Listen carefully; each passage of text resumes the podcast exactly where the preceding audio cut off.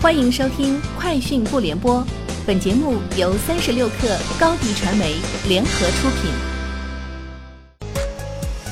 网罗新商业领域全天最热消息，欢迎收听《快讯不联播》。今天是二零一九年八月五号。三十六克获悉，八月五号，苏宁小店公司与冯氏零售达成了关于利亚华南的股权转让协议，收购利亚华南旗下运营广州区域。六十余家 OK 便利店，收购完成后，苏宁小店公司百分百控股特许经营 OK 便利店品牌的利亚华南广州全部门店，后者将成为苏宁智慧零售全场景的重要部分。三十六氪获悉，天风国际分析师郭明基在报告中表示，预期 iPhone 将在二零二一年开始采用屏下指纹。郭明基认为。Face ID 与屏下指纹技术是互补而非竞争，多重生物识别渴望强化安全，而屏下指纹可在特定情境下提供更方便的认证。此外，若 Apple Watch 未来想导入生物识别功能，就技术而言，屏下指纹的概率也较 Face ID 高。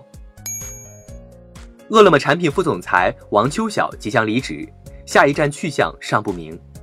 饿了么对内的说法是，王秋晓身体不佳，在住院治疗中。不过，接近他的人士透露，他准备离职。一个月前，饿了么已在内部宣布，公司产品由白起和季山负责，其中季山管用户平台、行业和 UED，白起管商户、中台、销售工具和物流相关。三十六氪获悉，滴滴出行今日宣布，旗下自动驾驶部门升级为独立公司。专注于自动驾驶研发、产品应用及相关业务拓展。滴滴出行 CTO 张博出任自动驾驶新公司 CEO，原顺为基金执行董事孟醒出任 COO，贾兆银和郑建强分别担任美国研发团队和中国研发团队的负责人，三人均向张博汇报。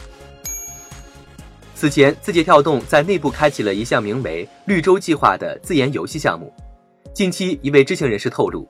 字节跳动最有希望的一款自研重度游戏产品，最快将在二零二零年第一季度推出。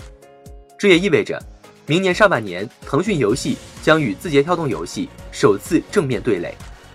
目前，绿洲计划的负责人为来自完美世界的王魁武，有四款项目正在研发中。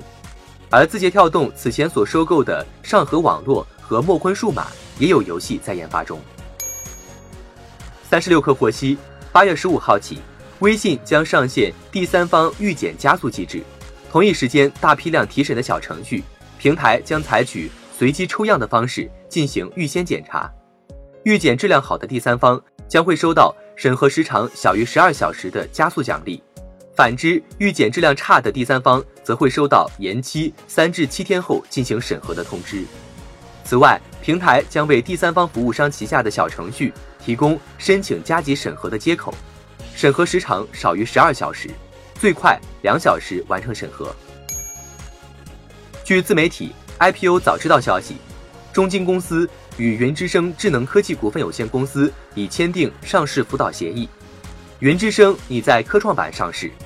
据中国恒大研究院发布的《中国独角兽报告二零一九》，云之声的估值为十二亿美元，位居独角兽行列。云之声成立于二零一二年六月，专注于物联网、人工智能服务。以上就是今天节目的全部内容，明天见。欢迎加入三十六氪官方社群，添加微信 baby 三十六氪 b a b y 三六 k r，获取独家商业资讯，听大咖讲风口，聊创业，和上万客友一起交流学习。高迪传媒，我们制造影响力。商务合作，请关注新浪微博高迪传媒。